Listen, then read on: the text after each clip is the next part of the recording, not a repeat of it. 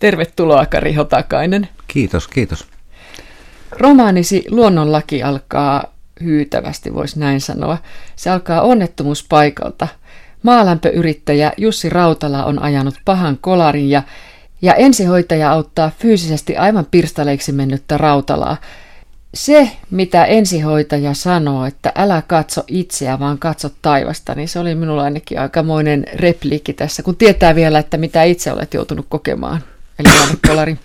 Joo, se on, se on niin kuin, sillä tavalla elävästä elämästä, että, että jos ihminen on vaikeasti loukkaantunut, niin kuin minäkin olen siinä ja shokkitilassa, jos katsoo liikaa, tutkii sitä omaa ruumistaan, mitä se on tapahtunut, niin siinä sitten menee taju, taju heti, mutta sitten tämä suurin piirtein näillä sanoilla hän sanoi, sanoi sen, että katso tuonne taivaalle, älä katso ittees, koska sitten menee taju. No monta kertaa tai joskus käy niin, että tuommoinen niin kuin arkinen sanonta muuttuu niin kuin monimerkitykselliseksi ja, ja niin kuin hyvin voimakkaaksi omassa mielessä sitten, kun sitä on aikaa muutama päivä. Mä muistin sairaalassa sen, sen mitä hän sanoi. Ja siitä tuli romaanin ensimmäinen lause ja yksi niin kuin romaanin isompia ajatuksia myös sitten koskien sitä, että, että jos ajattelee, että tämä käsittelee hyvinvointivaltiota ja verorahojen käyttöä, niin monta kertaa me katsotaan sitä niin kuin itsemme kautta, emmekä kokonaisuutena, emme katso niin kuin taivaalle siinä mielessä. Ja sitten lukija, lukija voi sen ajatella kirjan sisällä vielä monia muita merkityksiä sille samalle asialle, mutta se oli mun mielessä, että, että näin sen pitää alkaa. Tämä on kolmas osa sarjasta, jossa kirjoitat rahasta. Ihmisen osassa olit vihainen, Jumalan sanassa ymmärtäväinen, niin voisiko luonnonlakia sanoa, että, että se on ristiriitainen, mutta myös opettavainenkin? No ainakin se on ristiriitainen. Mä en tiedä, opettavainen voi olla sitäkin, mutta ristiriitainen sillä tavalla, että tämä niin päättää tämän sarjan ja kysymys on niin tosiaan hyvinvointivaltiosta ja meidän yhteisistä rahoista, mutta kirjahan sai aivan täysin uuden käänteen sitten tämän kolarin yhteydessä, että sen oli tarkoitus sijoittua palvelutaloon ja katsoa sieltä kautta vanhemman ihmisen silmin sitä, mihin tätä kaikkea yhteistä rahaa käytetään ja millä tavalla. No sitten se muuttui niin kuin ihan täysin, kun mä ajattelin, että irvokas sattuma, että voisinko laittaa tämän oman sairaalakokemukseni tänne, tänne jollain tavalla jonkun henkilöhahmon kokemaksi, jotta saisin nämä kaikki ristiriitaiset ja herkät ja vähän törkeätkin tunnelmat sitten ikuistettua. Mutta sillä tavalla, että, että lukija, mun, mä ajattelin tässä kirjassa, että mun lukija voisi olla vaikkapa vaikkapa tuota, Muonion metsässä erakkona asuva ihminen, joka ei ole kuullutkaan kirjailijasta, jonka nimi on Hatakainen, joka on ajanut kolarin. Että tämä kirja on pakko kirjoittaa hänelle niin, että hän voisi lukea sen vapaana siitä tiedosta, että kirjailijalle on sattunut itselleen jotain. Koska kaikki oma elämänkerrallinen aines on ongelmallista, jos sen siirtää niin kuin suoraan kirjaan, niin ajattelin niin, että se on pakko olla niin hyvä kirja, että sen voi lukea tietämättä mitään tästä kolarista. Rautala kuulee onnettomuuspaikalla, että pelastushelikopteri on tulossa ja että sairaalassa maan parhaat ortopedit ovat odottamassa, leikkaussali on valmiina – Rautala, siis aivan melkein romuksi mennyt mies, miettii, että tältäkö hyväosaisista tuntuu kaikki nämä ihmiset yhtä ihmistä varten. Oliko tämä ansaittua vai ansaitsematonta? Joo, semmoiset tuntemukset tulee siinä vaiheessa, kun tajuaa, että tämä tajusin sen, en vielä tiennyt sitä hienoa asiaa, että olin syytön, mutta tiesin sen, että nyt, nyt tässä aika iso määrä ihmisiä ja, ja työvoimaa ja taitoa pannaan niin kuin mun eteen. Että helikopteri on kallis laite. Sillä kuljetetaan ja leikataan 11 tuntia ja siinä on varmaan seitsemän henkilöä töissä koko yön. Niin se hyvä osaisuus tulee niin semmoisesta helpottuneisuuden tunteesta, että kukaan ei onnettomuuspaikalla kysynyt, onko vakuutusta. Tämä tapahtui Urilan ja Rengon rajalla, josta olisi tapahtunut USA ja Meksikon rajalla. Ja mulla ei olisi ollut vakuutusta, niin vasen jalka olisi amputoitu välittömästi. Joten se hyvä osaisuus tulee, vaikka kaikki osat on rekki, niin silti on hyvä osainen. Ja nopeasti semmoinen ihminen, joka vähänkin rupeaa ajattelemaan sitä, niin kuin, kun mä jäin, jäin eloon, niin mulla oli semmoinen hyväosaisen oikeus ajatella kokonaisuuksia siellä sairaalassa ja ajatella niin kuin sitä, että koska en vammautunut, niin elämä palasi takaisin tai tulee palaamaan vielä takaisin kuntoutuksen jälkeen, niin on ikään kuin mahdollisuus ja aikaa ajatella sitä kokonaisuutta, jonka osainen minä sain olla. Ja se tulee paljon semmoisia ristiriitaisia ajatuksia siitä, että kun samaan aikaan kun mä makaan siellä, niin sitten mä luen lehdestä niin kuin erilaisia asioita, jotka koskee veroparatiiseja. Ja tajusin sen sitten, laitoin sen sairaanhoitajan Lauran suuhun, mutta tajusin itse, että mähän olen veroparatiisissa juuri nyt. että mä olen siinä niin kuin hyvinvointivaltion aivan syvimmässä ytimessä, jossa ihminen tittelistä, asemasta, mistä varallisuudesta riippumatta, sen eteen tulee neljä sairaanhoitajaa, jotka nostaa sen siniselle lavetille, jotta sitä voitaisiin suihkuttaa. Niin se on pysäyttävä hetki, kun sä et pysty tekemään yhtään mitään muuta kuin ottaa vastaan hienotunteista palvelua, jotta sä voisit maata siellä valtavissa mor- morfinijohdannaisissa mömmöissä kivuttomana. Niin se, se kyllä jää mieleen.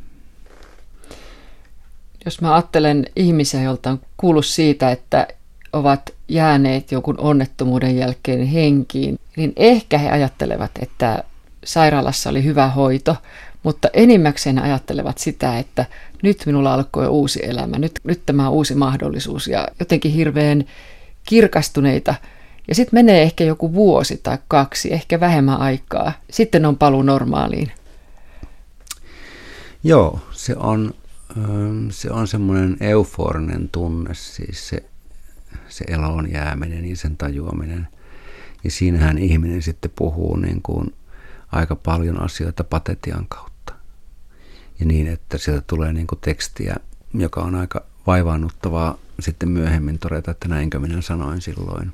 Niin kuin minäkin, Todellako? Niin, niin, koska minäkin sanon vaikka mitä asioita, mutta annan sen kaiken anteeksi muille ja itselleni, koska se tunnehan on aika eh, vavahduttava, kun tajuaa, että mm, mitä kaikkea olin menettämässä ja mitä kaikkea en menettänyt. Mutta se ajatus siitä, että ihminen niin kuin muuttu, muuttuisi erityisen syvälliseksi sellaisen kokemuksen jälkeen, niin se on vähän hurskas ajatus. Ja hyvin vähän sellaista tapahtuu. Mutta sekin on mahdollista. Että kyllä, kyllä ihminen, minähän olen esimerkiksi varmaan miettinyt tätä asiaa paljon ja on todennut, että ehkä, ehkä minusta tuli sitten vielä pinnallisempi – jos ajatellaan niin, että olen, olen ruvennut arvostamaan asioita, jotka on maan pinnalla ja joita voi nähdä silmällä. Että, että kun me emme tiedä mitään tuon puoleisesta ja me voimme tietysti niin kuin siterata suuria ajattelijoita ja leikkiä niin kuin erityisen syvällistä, mutta kuitenkin tosiasia on se, että pinta on kärsineen ihmisen syvyyttä pinta on se, mitä niin kuin erityisen paljon arvostaa, kun, kun herää uudestaan niin kuin tuntee sen, että en kuollut. Jokainen kiuru, joka, jonka ääni kuuluu sairaalan ikkunasta, jokainen ruoankuljetusauto, joka hörähtää pihassa, puhumattakaan läheisistä, rakkaista ja ystävistä, joita näkee kävelevän maan pinnalla elävinä kohti sitä huonetta, missä makaa. Niin kyllä se, kyllä se on, on niin kuin mielenjäävä kokemus ja en mä usko, että semmoinen kokemus häviää koskaan, mutta sitten semmoinen, mikä tulee nopeasti meille kaikille hyvä osaisille on tämä, että sitten alkaa jo niin kuin muutaman viikon päästä olla kärsimätön sellaisissa asioissa, josta oli kärsimätön ennen tätä onnettomuutta. Eli kirkastuminen vaihtuu ihan normaaliksi elämäksi? Hyvin nopeasti, hyvin nopeasti ja se, että ihminen itse jonkun rankan kokemuksen tai elonjäämisen jälkeen itse ilmoittaa, minkälainen siitä on tullut, niin se on vaaran hetki. Se pitäisi heti kysyä läheisiltä, ystäviltä, tuttavilta, liikekumppaneilta, että tuliko tuosta pertsasta tai marillisesta oikeasti syvällinen vai onko se vaan se hurskasta pöppöpuhetta. Jussi Rautala makaa siis aika pitkään toipumassa siellä sairaalassa ja hän hourehtii lääketokkuroissaan kaikenlaista. Ja siinä hän myös miettii sellaista siinä maatessaan, että pitäisikö ihmisten tietää, että paljonko esimerkiksi heidän polvileikkauksensa oikeasti maksavat. Minkä takia ihmisten pitäisi sitä tietää? Tuohan onkin semmoinen hyvin, hyvin myös niin kuin ristiriitainen asia. Sehän voi aiheuttaa sillä tavalla populistinen ajatus myös, mutta voi aiheuttaa semmoista, niin kuin, että pitäisikö nyt vielä niin kuin syyllisyyttä tuntea niin kauheasti. Mutta toisaalta informatiivisesti katsottuna, niin kuin ihan että mitä me tiedämme niin kuin verorahojen käytöstä ja muuta, niin se voisi olla terveellistä kuitenkin. Että kun minä makaan siellä sairaalassa, niin minun sairaalavuorokausi oli 32,90. Mutta mä otin selvää sen ihan tahallaan sen takia, että kun on verorahoista kysymys ja mä haluan tutkia tämän asian, niin ensimmäiset vuorokaudet sairaalassa oli mulla lähempää 3000 euroa, johtuen valtavasta antibioottia kipulääkityksestä ja muusta hoidosta. Ja sitten normaali sairaalavuorokausi on noin 200-300 euroa. Niin mä en sitä semmoisessa syyllistävässä mielessä niin kuin halunnut kirjoittaa, vaan semmoisessa mielessä, että kirkastuisi se ajatus siitä, että, että mihin kaikkeen hyvään niitä verorahoja tarvittaisiin ja tarvitaan. Että tuommoinen polvilumpio, joka on aika lailla niin kuin, että menet, menet niin kuin jonoon kunnalliselle puolelle ja odotat polvilumpioleikkausta. Sinä pääset sinne, saat uuden polven, se on 92,60 se hinta. Ja sitten se ikään kuin se kokonaisreaalihinta on 6000. Niin ehkä se voisi monenlaisiakin ihmisiä niin kuin tehdä niille selväksi joitakin asioita. Myös niitä, jotka pimittää veroja ja niitä, niitä jotka kitisee veroista.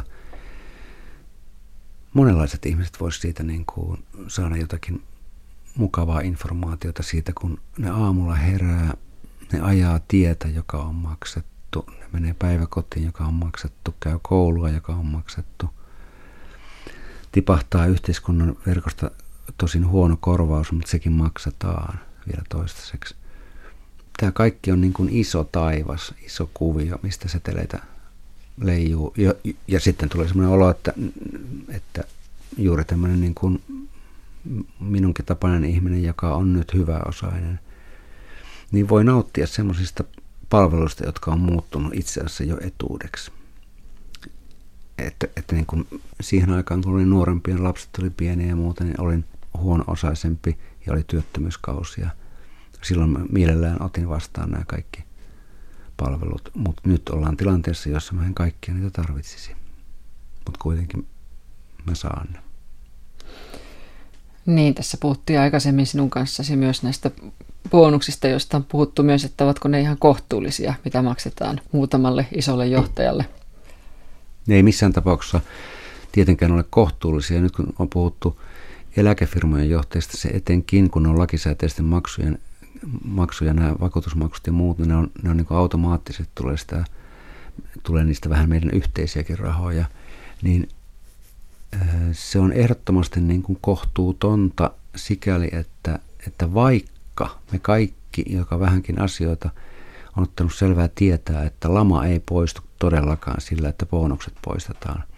Mutta symboli, eli vertauskuva, on vaan erittäin, se on erittäin vertauskuvallista ja symbolista, mutta se nakertaa niin kuin, niin kuin yhteistä selkärankaa ja, ja niin kuin laskee mielialaa, jos ajatellaan vertauskuvallisesti, että olen, suomalainen yhteiskunta olisi uppoava laiva ja sitten minulla ja sinulla on niin kuin jo siellä alaruumassa persaukset kastunut.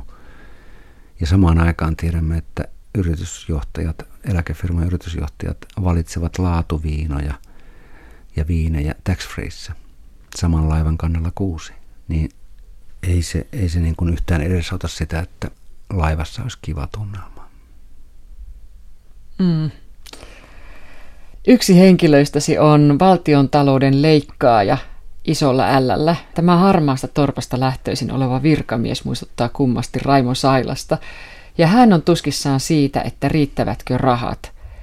Hän kysyy muun muassa esimerkiksi, milloin palvelut vaihtuivat etuudeksi ja ylellisyydeksi, mistä sä äsken Kari Hotakainen vähän puhuitkin tuossa. Pitäisikö meidän tosiaan miettiä tällaisia kysymyksiä tässä Kyllä, mä ainakin henkilökohtaisesti olen niitä miettinyt. Mä en, mä en niin kuin ole semmoinen valtioviisas, joka sanoo, että kaikkien pitää niitä miettiä. Ja kun koko yhteiskunta koostuu niin kuin tuhansista ja tuhansista näkökulmista, jos tämän, tämä asia on ihan erilainen asia jollekin, jolla ei ole työtä, joka on yksinhuoltaja tai, tai potkettu pois firmasta tai muuta, niin en minä sitä tarkoita, että, että heidän pitäisi miettiä jotakin, että onkohan tämä palvelu enää minulle, niin kuin ansaitsenko tällaista.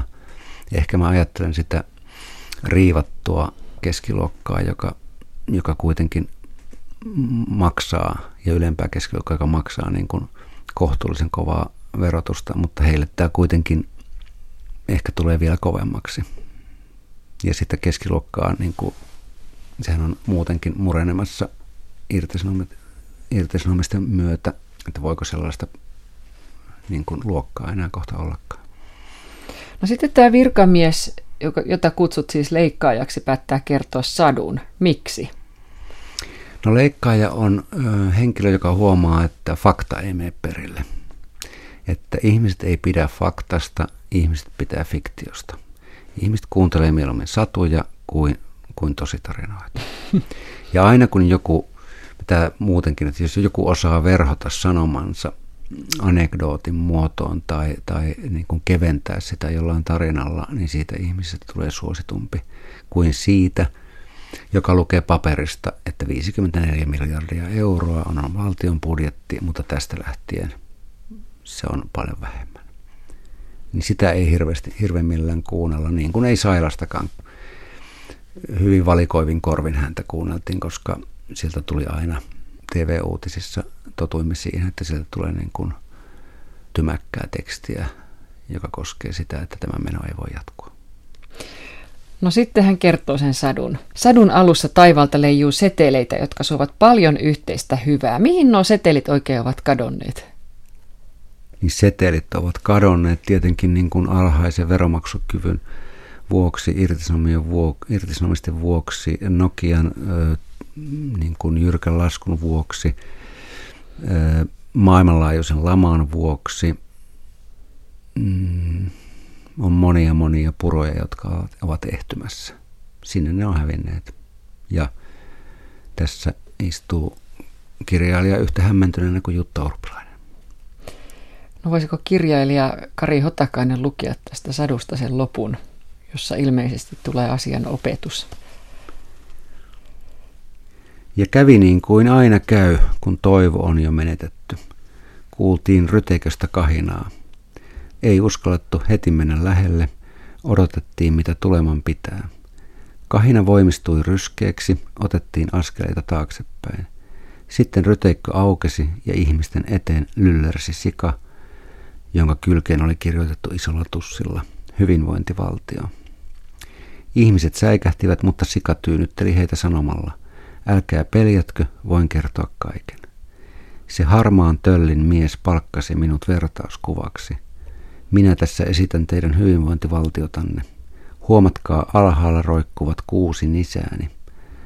Ne te olette imeneet tyhjiin. Tiedättehän sanonnan, syö rautaa, paskantaa kettinkiä.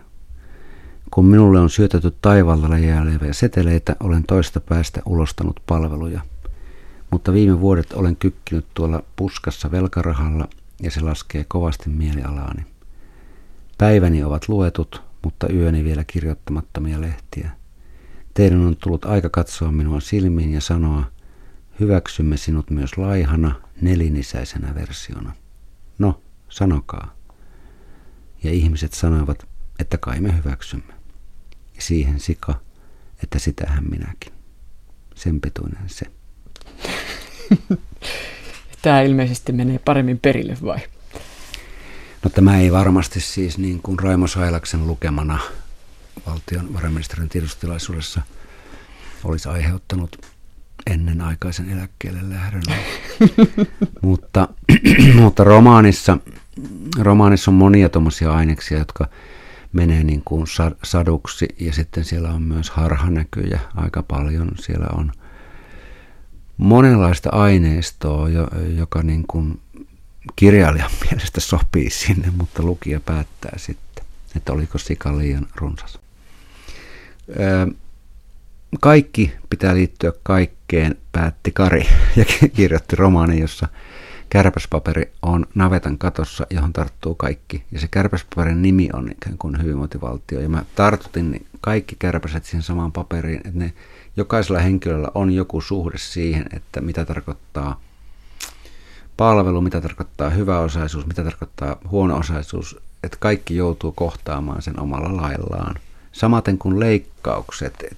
Siinähän on kohtaus, missä missä tota leikkaaja on, on niin kuin tiedotustilaisuudessa kertomassa leikkauksesta, kun, kunnes sitten kerronta meneekin siihen kohtaan, kun leikkaaja itse kokee leikkauksen konkreettisesti hiihtoladulla, kun valot sammuu. Niinpä, niin, muistaa sen kohdan. Joo, eli, siis niin kuin, eli niin kuin kaikki, tämä idea on siis se, että kaikki asiat liittyy kaikkeen, kaikki joutuu testaamaan oman elämäntapansa jollain tavalla käytännössä, että pitääkö tämä kutiaan. Että jos joku siinä romaanissa sanoo, että olen erittäin suvaitsevainen, niin valitettavasti se joutuu sitten testiinkin. Hmm.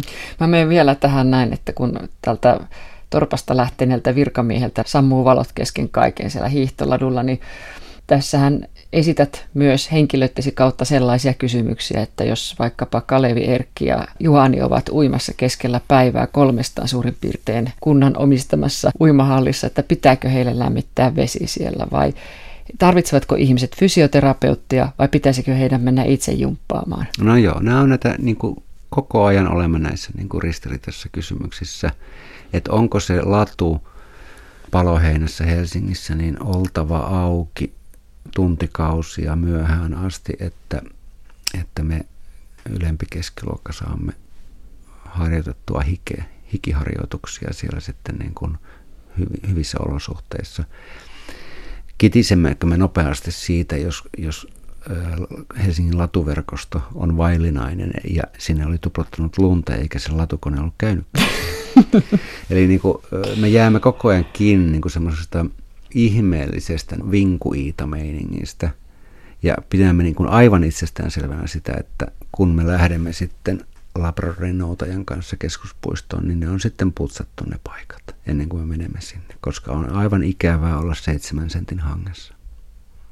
No entäs kuka on sitten vähäosainen? Tätähän Rautalan Miratytär miettii katsoessaan pääministerin, valtiovarainministerin sekä sosiaali- ja terveysministerin tiedotustilaisuutta televisiosta. Ja hän, hän itse on niin sanotusti kotikatsomossa ja esittää tämän kysymyksen, että eikö hyvinvointivaltion arvo mitata sillä, kuinka se huolehtii vähäosaisista, ja sitten sieltä telkkarista pääministeri kysyy, että miten vähäosainen määritellään. No joo, se on, niin, se, se on just näin, että monta kertaa jos julkisuutta katsoo, julkisuudessa olevia ihmisiä ja niiden käsityksiä siitä, että kuka on vähäosainen ja kuka on huono-osainen, kuka on hyväosainen, ne vaihtelee kyllä näkökulmasta heti. Että ainahan pitää sanoa, pitää tottua siihen, että se mitä joku sanoo sydämestään, niin se, jos se kokee olevansa vähäosainen tai hyväosainen tai huono-osainen, niin täytyy uskoa siihen. Mutta monesti se tulee kiusalliseksi se asia, jos, jos mennään sitten katsomaan niin kuin asumismuotoa, elintasoa, mm, vanhempien varallisuutta. Ja nämä asiat niin kuin ruvetaan katsomaan ihan fakta faktana, eikä, eikä kuunnella hetken, niin kuin kolmeen minuuttiin ollenkaan niitä sisäisiä tuntemuksia. Niin sitten se asia voi olla toisenlainen. Tai sitten niin kuin joku yritysjohtaja, joka väittää, että, että tota, jokainen työtön on loinen tai mitä tahansa, niin kyllä se melko varmasti on niin, että hän ei tiedä yhtään mitään siitä asiasta, kun sanoessaan näin. Tai että jossain vaiheessa kuuli semmoisen sanonnan, että ei ne nuoret halua tehdä mitään töitä. Tai toinen ääri esimerkiksi, että ei, ei yritysjohtajilla ole mitään muuta, kun ne istuu vaan niin kuin Pahamasaarella ja ottaa osinkoja. Ja ne yritysjohtajat, mitä minä tunnen, niin ei todellakaan ole sellaisia. En menisi kauheasti yleistämään näitä asioita. Tuli mieleen näistä, missä puhuit äsken, että Rautalan huonetoverina makaa puhekykynsä menettänyt niittymäki, ja sitten kun hän saa sen puhekykynsä takaisin, niin sieltähän tulee ihan vaikka mitä. Ja Niittymäki on keski-ikäinen alkoholisti, niin hänestä mainitaan tässä romaanissa. Hän on entinen insinööri. Ja hän sanoo jotenkin näin, että tiedätkö miten tämä menee? Mä lähden ja tuun takaisin. Tämä systeemi on tehty niin. Joo. No tämmöisen mä oon kuullut ihan, ihan niin kuin autenttisena kahdessa eri paikassa sairaalassa ja yhdessä alkoholistiparantolassa. Ja mä haluaisin tämmöisen karkean hahmon sinne kirjoittaa, koska mulla, mulla on tosiaan niin kuin tuon onnettomuuden jälkeen yksi asia on ihan selvä ainakin, että mulla ei nyt hirveän kauan aikaa ole kirjoitella näitä kirjoja. Ja tästä lähtien yritän yhdistää herkkyyden ja törkeyden. No minkä takia Niittymäki pitää työelämää laitoksena? Niittymäki haluaa olla vapaa sielu. Niittymäki haluaa olla varpaat tuulessa juoda alkoholia. Suhtaudutko sä moralisoiden tähän Niittymäkeen? En ollenkaan. En yhteenkään romaanihenkilön moralisoida, vaan ilolla otan vastaan jokaisen epäkorrektin ja mielenkiintoisen puhekoneen. Noissa aika paljon noissa henkilöissä on tietysti sitä, että ne puhuu, sitten kun saa puheenvuoron, ne puhuu aika paljon. Mm. Tässä on tosiaan Rautalan tytär Mira, joka on viimeisellä raskaana, niin edustaa jonkinlaista vihreää maailmaa ja hänen ja isänsä maailma törmäävät aika paljon. Ja tässä yhteydessä kirjoitat suvaitsevuudesta ja siitä, että miten saa puhua. Joo, sehän on niin kuin isosti ollut esillä viime aikoina oikeastaan siitä päivästä lähtien, kun vihreät minun mielestä täysin väärin analysoi perussuomalaisten jytkyn. Perussuomalaisten jytky, eli, eli suuri vaalivoitto pari vuotta sitten ei todellakaan ollut mun mielestä niin kuin kysymys siitä, että, että he voitti maahanmuuttokriittisellä kannoillaan, vaan he olivat protestiliike maaseudun ja teollisuuden hädän puolesta. Se on suurin osa heidän äänestäjistään, tai iso osa heidän äänestäjistään on vanhoja kepulaisia sosiaalidemokraatteja. Ja sitten tuli tämä maahanmuuttokriittinen keskustelu, jonka perussuomalaiset toi. No sitten vihreät, varsinkin Haaviston kampanjan aikana, puhu erila, erilaisesta, toisenlaisesta ja iloisesta Suomesta, joka tulee suvaitsevaisuuden kautta. Pekka Haavistoa erittäin suuresti arvostan, mutta sanotaanko näin, että presidentinvaalikampanjaporukkaa ja sitä, mitä tuli julki, niin sitä en älyllisesti suuresti arvosta. Et siitä puuttu kyllä semmoinen analyysi kokonaan. Ajateltiin niin, että kun sanoo sanan suvaitsevaisuus ja toisenlainen Suomi, niin se sitten Haaviston jälkeen tulee. Mä olisin aivan hyvin ottanut vastaan Haaviston presidentti vaalivoiton, ei, ei mitään ongelmaa, mutta uskon, että Suomi olisi muuttunut suurin piirtein miksikään. Niin kuin Rautala miettii siellä pedissään, sairaalapedissään, että koko yhteiskunta perustui kivun poistoon ja suvaitsevaisuuteen. Ihmisten tulee olla kivuton ja suvaita kaikkia. Tarvittiin marsilaiset toteuttamaan tämä käytännössä. No joo, siis se suvaitsevaisuus on niin kuin se, mihin me kaikki tietenkin pyrimme. Ikävä tosiasia on se, että Karjaho takaisin suvaitsevaisuus on niin kauan pelkkä sana ennen kuin se testataan käytännössä. Ja se valitettavasti tarkoittaa myös vihreillä sitä, että, että kannattaa ottaa tosissaan aidot, pettyneet äänenpainot tyhjenevältä maaseudulta, eikä leimata niin kuin jokaista, jokaista ihmistä sen perusteella, että mielipide ei ole sama kuin vihreillä. Rautala sanoo tyttärelleen myös näin, että haluat olla pienen puolella. Mitä se tarkoittaa? Esittää tämän kysymyksen Miralle. No joo, se on semmoinen, niin kuin, se pieni ihminen on niin kuin sanapari, joka on, joka on vähän semmoinen niin kuin huolimattomasti ladattu kaksipiippunen haulikko, että sillä kun ampuu, niin aina johonkin osuu. Aina löytyy joku pieni ihminen ja se on vaalipropagandaa tietenkin ja retoriikkaa, että mm, suhtaudun siihen äh, suurella varauksella. Jos esimerkiksi joku sanoo, että sun täytyisi tutustua pieniin ihmisiin, niin kyllä mua niin kuin myös ne suuret ja keskikokoisetkin kiinnostaa. Rautalan isä Väine on vaimonsa Kertun omaishoitaja. Väinö pääsee omaishoitajuudestaan hetkeksi vapaalle ja hän haluaa mennä katsomaan teatteriin Hamlettia. Ja hän miettii kovasti Hamlettia, tai oikeastaan sitä kysymystä, että ollako vai eikö olla. Mikä tämä asia on tässä romaanissa, Kari Hotakainen? Se on ihan keskeinen, ähm, Väinön kannalta keskeinen, että Väinö on konduktori ammatiltaan, mutta on ollut harrastajanäyttelijä ja on esittänyt nuorena Hamletin roolin. Sen Hamletin peruskysymys, jonka jokainen tietää, jota tuossa toistetaan romansa, ollako vai eikö olla, niin sehän nyt on aika kohtuuton kysymys semmoiselle ihmiselle, jolla ei ole vaihtoehtoa. Eli Väinön on oltava omaishoitaja, halusi tai ei. Meidän on paljon tehtävä tällä asioita, halusimme tai emme. Niin mun mielestä se oli mukava laittaa se tämmöinen ristiriita siihen, että hän haluaisi hänen elämänsä niin kuin suurin hetki olisi päästä katsomaan Hamlettia, mutta valtion leikkaukset koskevat myös teattereita ja se on peruttu se esitys. Mutta sitten hän pääseekin niin kuin semmoiseen tilanteeseen, että kun hän ajatteli, että sen näytelmän eli keksityn asian kautta hän saa niin kuin iloa elämään, niin lopputulema onkin, että hän saa uuden nuoren miehen tavata.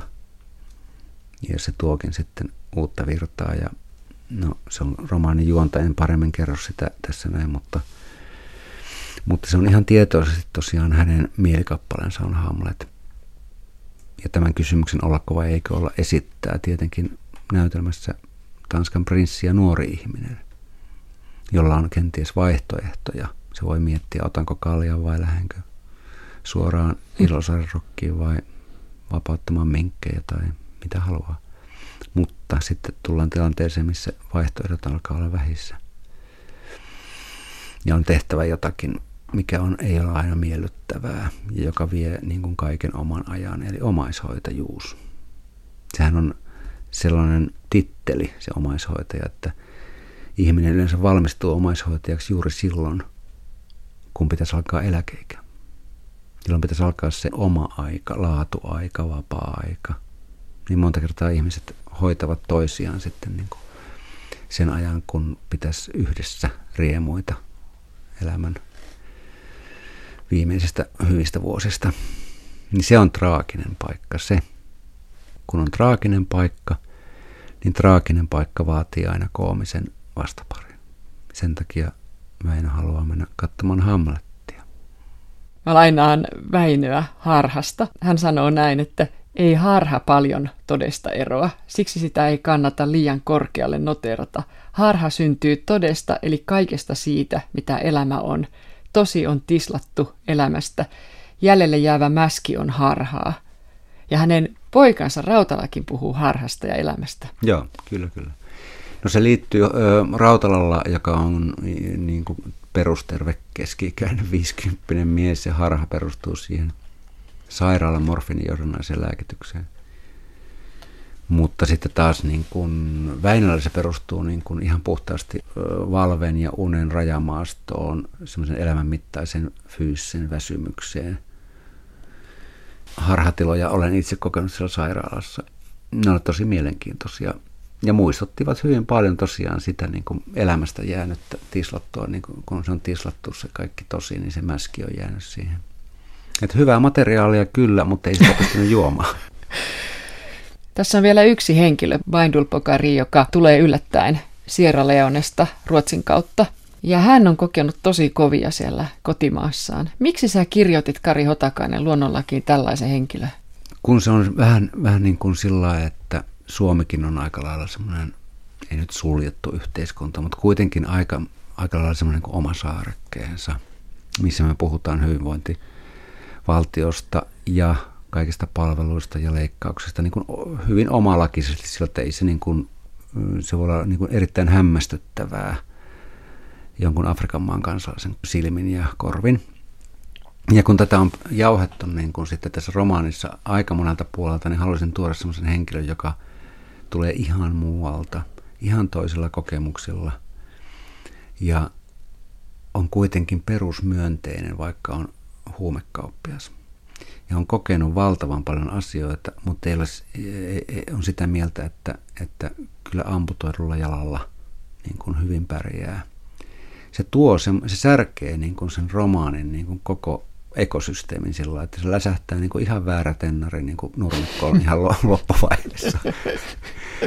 Ja niin mä tykkään ajatella elämästäkin, että mä voin suunnitella vaikka mitä ja mulla on niin kuin erittäin niin kuin tiukat ja hyvät mielipiteet kaikista maailman asioista ja sitten tänne tulee niin kuin Sierra Leonesta joku, joka sanoo, että kun mä sanon sille, että – meillä on niin kuin nyt tämä lama täällä, että meillä on ihan semmoinen asia, että teattereissakin on niin kuin ohjelmistoja vähän niin kuin peruttu. Niin sitten se sanoo, että hui, kuulostaa tosi pahalta.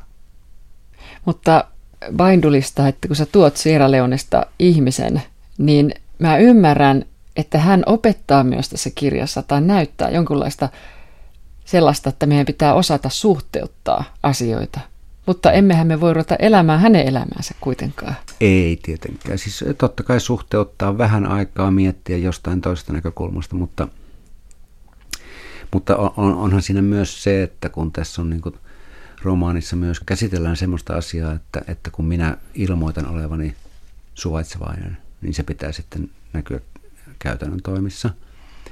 No sitten meillä on ö, kansainvälinen plankummisysteemi, niin minusta oli herkullista ajatella niin, että kun sitä hyvää tekee niin kun, ö, välimatkan päästä ja postisiirtolomakkeella, niin se tuntuu tosi kivalta, mutta entäs jos se kummipoika tai tyttö tulisikin tänne? Niin Rautala sanoo, kun se kuulee, että Paindur on tulossa ja toteaa sen ovella, niin, tai puhelimessa sanoo, että et saatana tule kyllä. Eli niin kuin Rautala jäi kiinni siinä yhdessä repliikissä niin kuin siitä tietynlaisesta asetelmasta. No, mä tykkään ristiriidasta ja komikasta.